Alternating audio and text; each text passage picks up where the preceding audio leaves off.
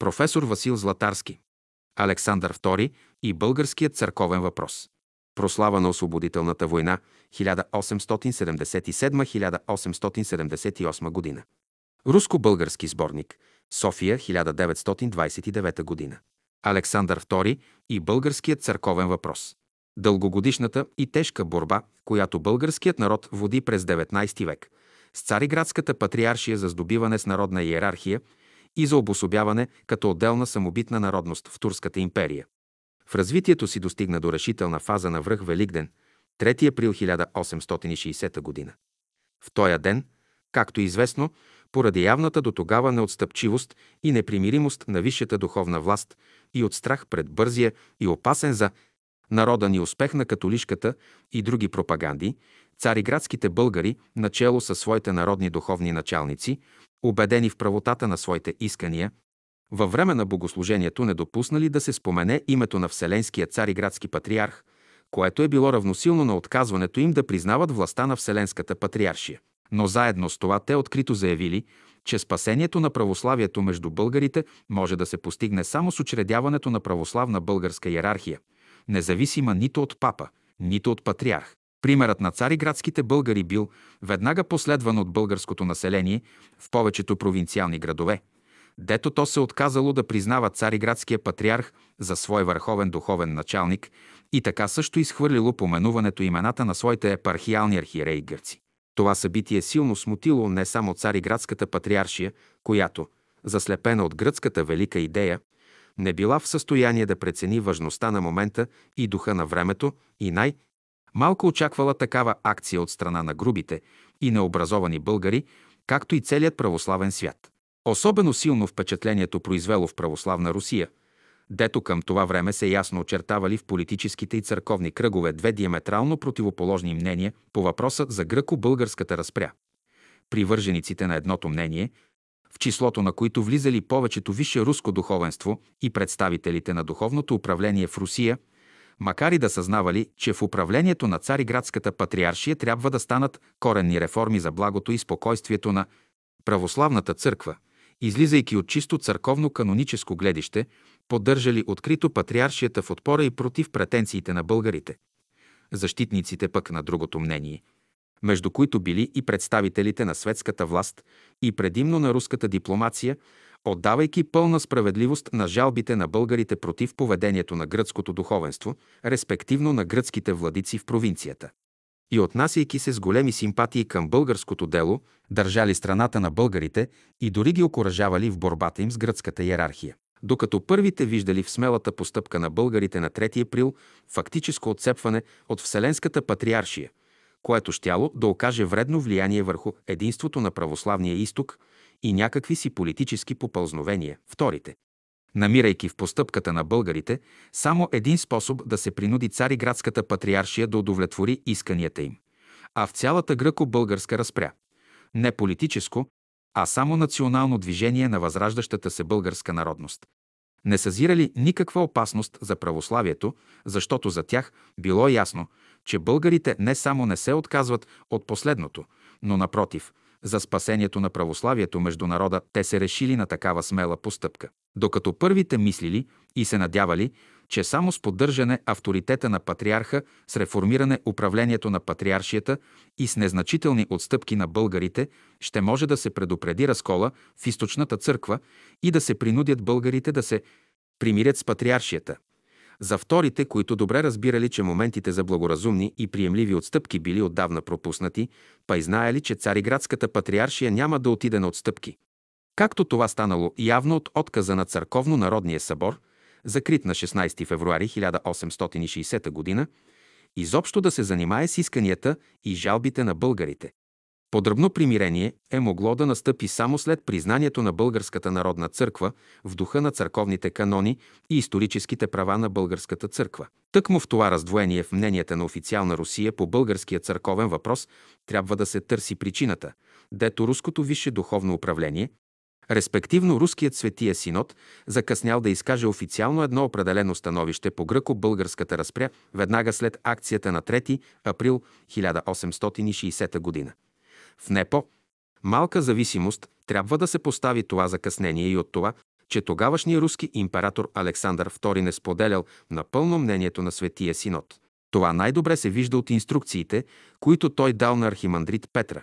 Троицки на 8 юни 1858 г. при назначението му за настоятел на Руската посолска църква в Цариград. Главните мисли на императора, според думите на същия архимандрит, съдържали следното. Вашето положение е твърде мъчно и деликатно. Трябва първо почтително да се обнасяте с гърците и да покровителствате славяните. Второ, обстоятелствата на източната църква са тежки и съмнителни. Турците обиждат, българите са раздразнени до крайност, домогва се пропагандата, като подбужда едните против другите. Турците се много радват на последните две събития. Намекване имаше трето и на други мъчноти, чиято мисъл беше замълчана. Русия не притежава вече онова влияние, което тя имаше преди неприятната за нас катастрофа – източната Кримската война. Гърците твърде своеобразно разбират работите на своята църква и чрез това се дразнят християните, разбира и православните, от негръцки происход. Първо гърците считат само себе си достойни за длъжности, почести, а забравят другите. Второ, стесняват образованието на лица от негръцки происход. Трето, много търсят свои ползи и често несправедливо и користолюбиво. Четвърто, заети са със своята националност и за това не разбират своите общи истински ползи и доброто и спокойствието на църквата. Мене ми трябва единството на църквата. Тия думи бяха повторени три пъти в продължение на беседата. Всичко това, Отче, вие трябва да им внушите и да действате с предпазливост и благоразумие. Тази мисъл беше разкрита сериозно и с големи за мене пълномощия. Писал архимандрит Петър. Ако гърците не искат да ви разбират във всичко това, то кажете им, че, доколкото ни е известно, пропагандата е приготвила вече всички средства за отслабване и помрачение на гръцката църква. На мен е приятно да гледаме тържеството на пропагандата. Надявам се, Бог няма това да допусне. Предадените тук мисли на Александра II ясно свидетелствуват, че главната грижа на императора била да не се даде възможност на католишката и други пропаганди между българите да произведат разкол в източната църква и да се запази нейното единство. Но в същото време в тия мисли не по-малко ясно проглежда и това, че императорът е бил добре осведомен за делата и отношенията на Цариградската църква и на гръцкото духовенство изобщо към българите от рапортите както на цариградския руски посланик, тъй и на руските консули по други градове в България. И поради това той стоварва всичката вина за гръко-българската разпря върху гръцкото духовенство и изобщо върху гърците. Обаче назначението на архимандрит Петър и пристигането му в Цариград не оправдали надеждите на Александра II. Вместо да застане на истинско примирителна почва и по този начин да спомогне за по-скорошното изглаждане на разприте между гърци и българи, архимандрит Петър още от самото начало взел страната на Цариградската патриаршия и в писмата си до тогавашния обер-прокурор на Светия Синод, граф Александър Петрович Толстой, се явил като предан нейн, защитник и върл обвинител на българите за техните неоснователни и дори опасни за църквата искания.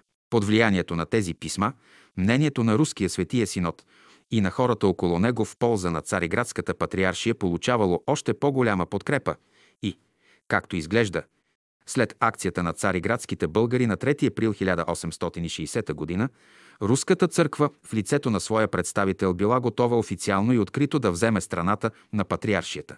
Това най-ясно се види от обнародваната тук записка на обер-прокурора граф Толстой под надслов о последних сведениях из Константинополя до император Александър II от 30 април 1860 г.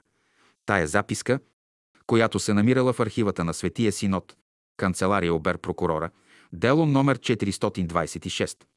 Освен по съдържанието си, се явява още по-ценна и с това, че тя носи върху си собственоръчно написаните резолюция и бележки на самия император. Като изходна точка за своята записка, граф Толстой взел телеграмата на руския пълномощен министр в Цариград, княз Лобанов Ростовски от 12 януари 1860 г., в която се съобщавало следното. Международната разпря на българите и гърците излиза вече от пределите на чисто църковния спор за славянска иерархия и се изражда в племенна връжда – която разпалват гръцките фанатици от кралството и островите, които не са напуснали бляна за възстановяване на Византийската империя и се заклели с непримирима омраза към възраждащата се българска народност. Обръщайки вниманието на императора, възоснова на горното съобщение, върху това, че печалната разпря между гърци и българи има повече политическо, нежели църковно значение, че главната причина се заключава в разни политически бленове, на които, както е известно, не са чужди и българите, и че в глухата борба на панславизма с елинизма църквата за вреда на православието и несъгласно с неговия дух служи за едната и другата страна само предмет, авторът на записката пита. Ако по този начин коренната причина на раздора между православните жители на Турция състои предимно в политическите разпри, то може ли да се надяваме, че неприязнените отношения между гърците и българите биха се прекратили едничко чрез изменения в старата иерархическа уредба? Императорът обаче не бил съгласен с изказаните тук мисли. Така относно това, че разпрята между гърци и българи имала повече политическо, отколкото църковно значение, той бележи. В това няма никакво съмнение. Но за нещастие главен повод за това бяха притесненията от страна на гръцкото духовенство спрямо славянското племе. А пък на поставения от обер прокурора въпрос, той отговаря. В това едничко аз от своя страна виждам спасение на православието от вътрешен раздор, от който инак неминуемо ще се възползва католишката пропаганда, чието пагубни действия и сега вече се забелязват. За да потвърди изказаните по-горе мисли, обер прокурорът привежда примера на кокушаните. Недавно, пише той, изтъкваха желанието си да имат за епископ българин, като вярно средство да върнат приелите унията в лоното на църквата. Когато това желание биде удовлетворено, оказа се, че за кокушаните това било малко. В телеграмата си от 29 декември 1859 княз Лобанов Ростовски пише, че те са изказали твърдо намерение да излязат изпод зависимостта на своя местен солунски митрополит. Защото той е заразен от същата омраза към славяните, както и останалото гръцко духовенство, обяснява императорът и молят, щото Полян, Ин, ската епископска катедра да бъде издигната в степен на митрополия подчинена непосредно на цариградския патриарх и че епископ Партени не отговаря за последиците, ако на кокушаните бъде отказано в техната просба. Сам Лобанов Ростовски изказва опасение, че подобен отказ от страна на Великата църква може да направи съмнителни резултатите, придобити с такъв труд в полза на полян. Ин ската епархия. Горният пасаж е от голямо значение, защото той ни съобщава една подробност, която до сега не бе известна в литературата по църковния въпрос, именно, че кукушани, след като се здобили с епископ българин, изказали твърдо намерение да се освободят от зависимостта на Солонския митрополит, под ведомството на когото се намирала тогава Полянинската епархия и че молили последната да бъде възведена в митрополия, непосредно подчинена на цариградския патриарх. В достоверността на това съобщение едва ли можем да се съмняваме, понеже той излизало от телеграмата на Лобанова Ростовски от 29 декември 1859 г., към когото, очевидно, е била отправена молбата на Кукушани. Също така е вън от всяко съмнение, че както намерението, тъй и прозбата им са били, ако не дело на еп, партения, то са били предявени с негово знание и по негово настояване, защото той заявил, че снема от себе си всяка отговорност за последиците, ако бъде отказано на Кукушани в прозбата им. А пък Лобанов Ростовски изказал опасение, че всички резултати, придобити с такъв труд в полза на Полянинската епархия, ще пропаднат в случай на подобен отказ. Установяването на този факт идва да обясни ония неприязнени отношения, които солунският митрополит Неофит по-сетне открито изказвал към Еп. Партения и дори се домогвал да го унищожи. Според една дописка от Солун с дата 26 октомври 1861 г. в Цариградски вестник номер 45, Солунският митрополит следил стъпките на епископ Партени и неговата дейност и поради една интрига. Пусната от него самия, резултат от една стара злоба против първия полянински епископ българин, повикал го в Солун с намерение да го изпрати нейде на заточение през пролета на 1861 година. Тая стара злоба на солунския митрополит, който първоначално с радост посрещнал издигането на Партения в епископски сан и при ръкоположението му взел най-живо участие, води своето начало, очевидно, от опита на Еп. Партения да се освободи от неговото подчинение. Както и да било, но от новите предявления на Кокушани обер прокурорът граф Толстой искал да се възползва, за да подкрепи мнението на своите самишленици пред императора, че не трябва да се удовлетворят исканията на българите.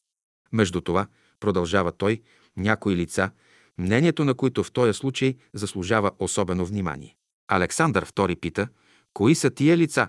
Аз бих желал да ги зная.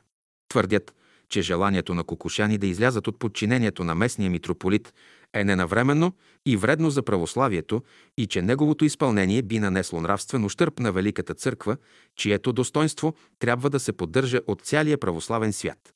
Към подчертаните фрази императорът бележи.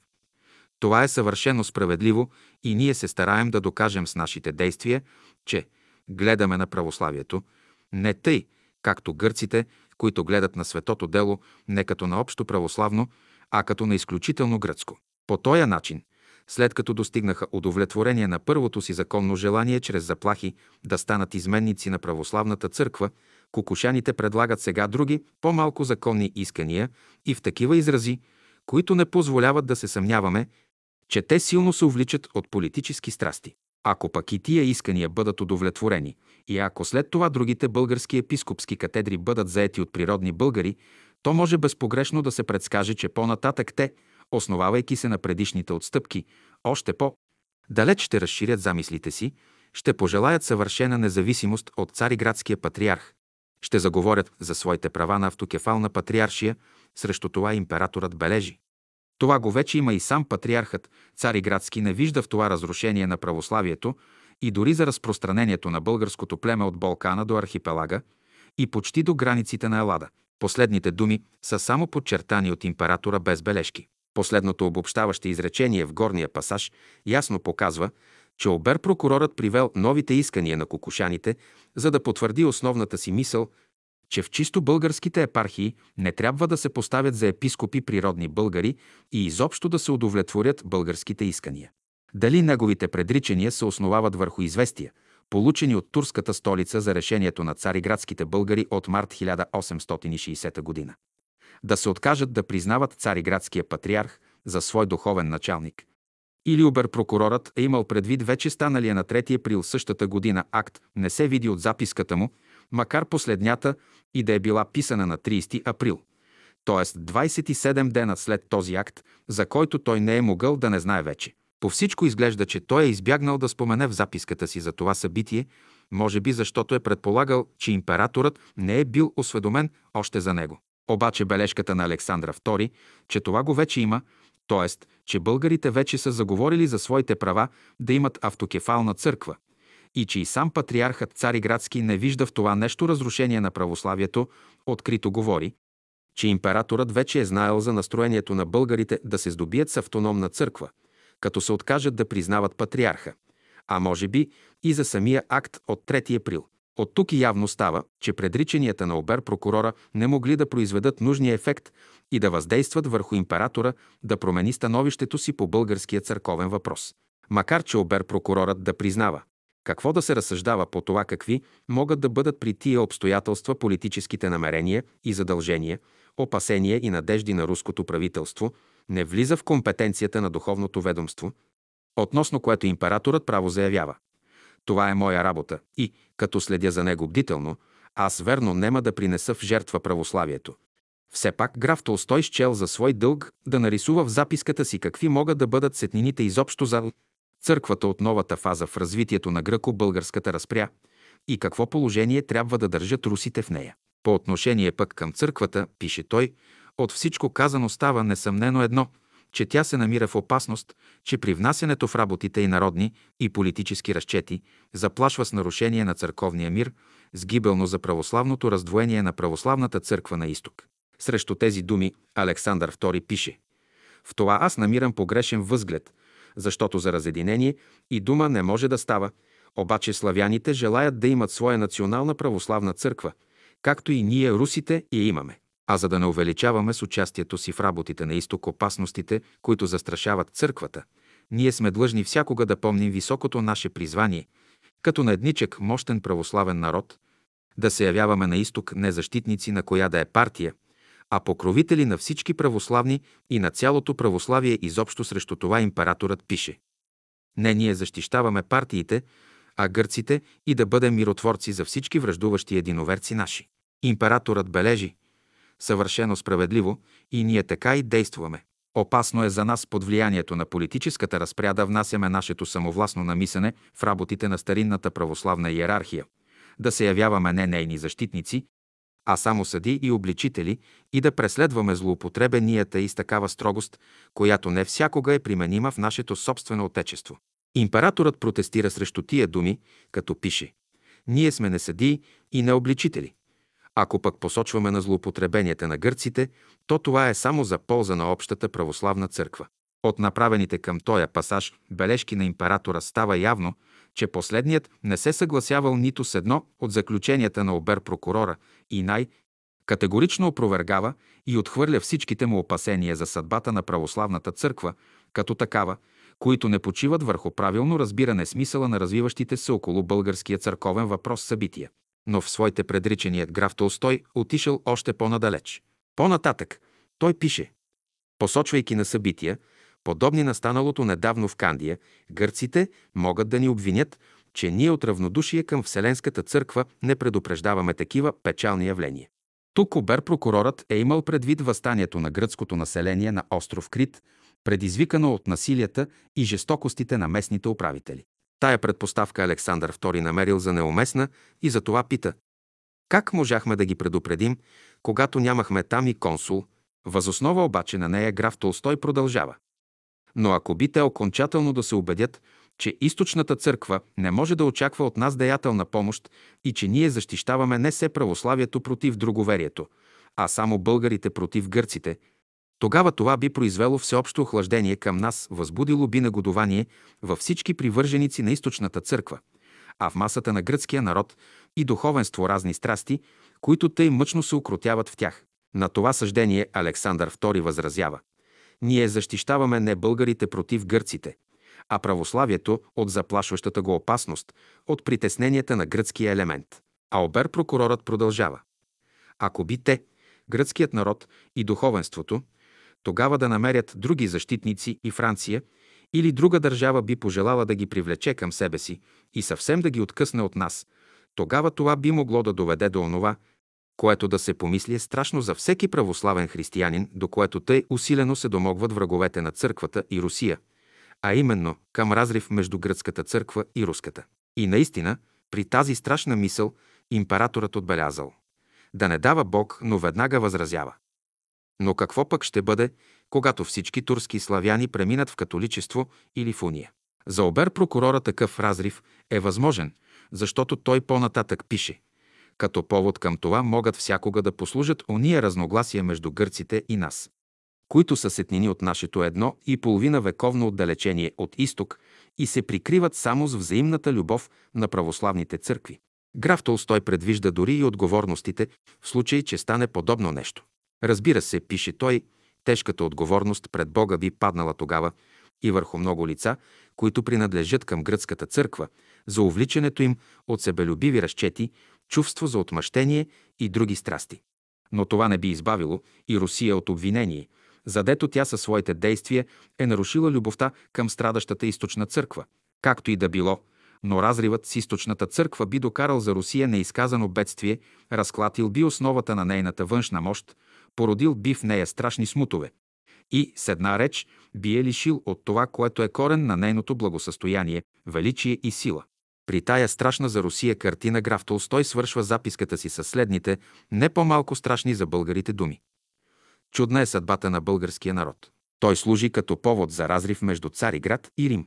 Нима същият тоя народ ще стане причина за отцепването на Русия от вселенското единство.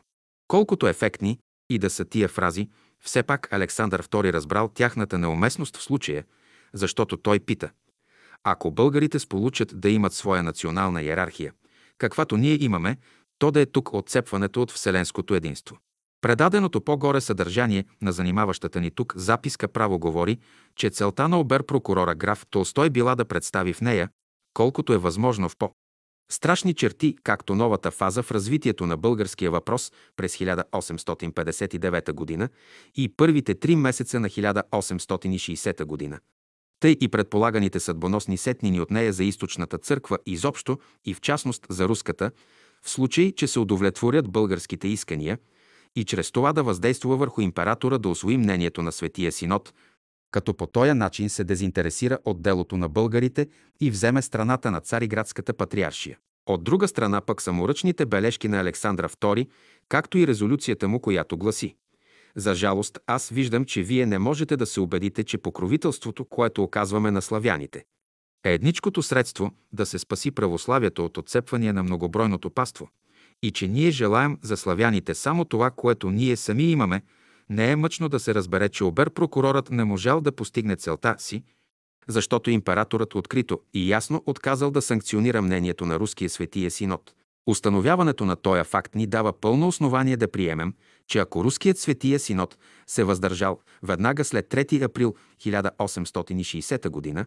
да вземе едно определено становище по българския църковен въпрос в полза на патриаршията, то това се дължи главно ако не и изключително, на император Александра II, който със свойствената си правдивост се отнесъл напълно обективно към този въпрос и до край си останал твърдо убеден в законните искания на българите да се здобият с народна православна църковна иерархия. 10 юли 1922 г.